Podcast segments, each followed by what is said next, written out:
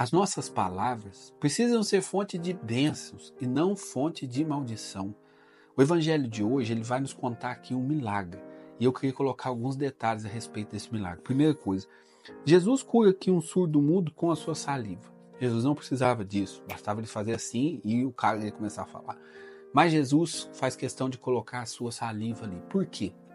Existia uma crença de que a saliva era terapêutica. Então, por exemplo, existia tratamentos ali naquela época de ir colocando a saliva, porque a saliva aos poucos curava. Jesus aqui, ao fazer a sua saliva e colocar ali, mostra que ele vem para curar imediatamente. A cura dele não é uma cura como outra qualquer, é uma cura milagrosa, que existe um poder que emana dele. Por isso Jesus usa a saliva. Outro detalhe teológico interessante a respeito do evangelho aqui. Jesus recomenda no final que ali a pessoa que foi curada não espalhasse o milagre que tinha acontecido. Por quê?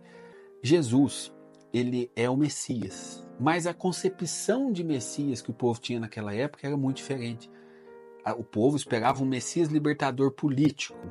Então, quando Jesus começa a realizar o milagre, os milagres, esses milagres podiam tomar uma proporção grande e de repente Jesus não conseguir revelar o verdadeiro messianismo que ele veio realizar. Jesus não veio instaurar um reino político, Jesus veio nos libertar do pecado. Então, por isso que Jesus pede nesse episódio, em outros episódios, que fulano que foi curado não fale nada para ninguém, para que justamente as pessoas não pudessem se confundir. E haver uma hora, como aconteceu, que as pessoas, ele ia conseguir fazer a revelação e levar as pessoas a entender que o messianismo dele era outro, era diferente. Aí nessa hora ele ia se manifestar como Messias, mas ainda não é o momento. Por isso Jesus pede que ali a pessoa que foi curada não conte a ninguém para que aquilo não se espalhe, para que não tome uma proporção desmedida e as pessoas começam a acolher ele como Messias, sem antes ele ter revelado que o messianismo dele, os ensinamentos que ele trazia, era outro. Ele era o Messias, mas não era o Messias segundo a concepção daquelas pessoas. Dito essa parte teológica, vamos a uma parte mais prática aqui trazendo para a nossa vida. Jesus tocou com a sua saliva e curou aquele surdo mudo.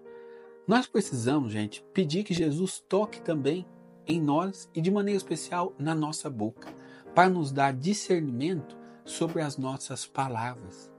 Gente, já pensou? A sua palavra, ela pode ser fonte de cura ou fonte de doença ela pode ser bênção e maldição. Então, por isso, nós precisamos tomar mais cuidado com as palavras que nós falamos. Por isso, nós precisamos, gente, quando começar o dia ou quando a gente vai ter uma conversa importante, a gente precisa pedir a ação do Espírito Santo para que Jesus venha tocar em nós, iluminar e abençoar as nossas palavras. Há pessoas que são uma metralhadora de magoar as outras.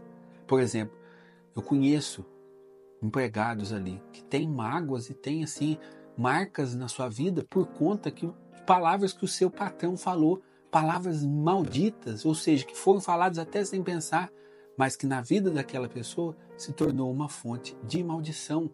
Cuidado com as suas palavras, porque às vezes a sua palavra pode ir ferir o coração de outra pessoa. E quando nós somos cristãos, nós precisamos também cuidar do que a minha palavra vai fazer no outro cuidar para que o que a minha vida produz, os meus gestos, as minhas palavras, sejam uma fonte de bênção para outra pessoa. E para que isso aconteça, nós precisamos também viver outra coisa. Nós precisamos silenciar mais, pensar mais para falar. Já reparou que as palavras piores que você falou, que mais magoou as outras pessoas, que mais causou estrago, foram palavras ditas sem pensar?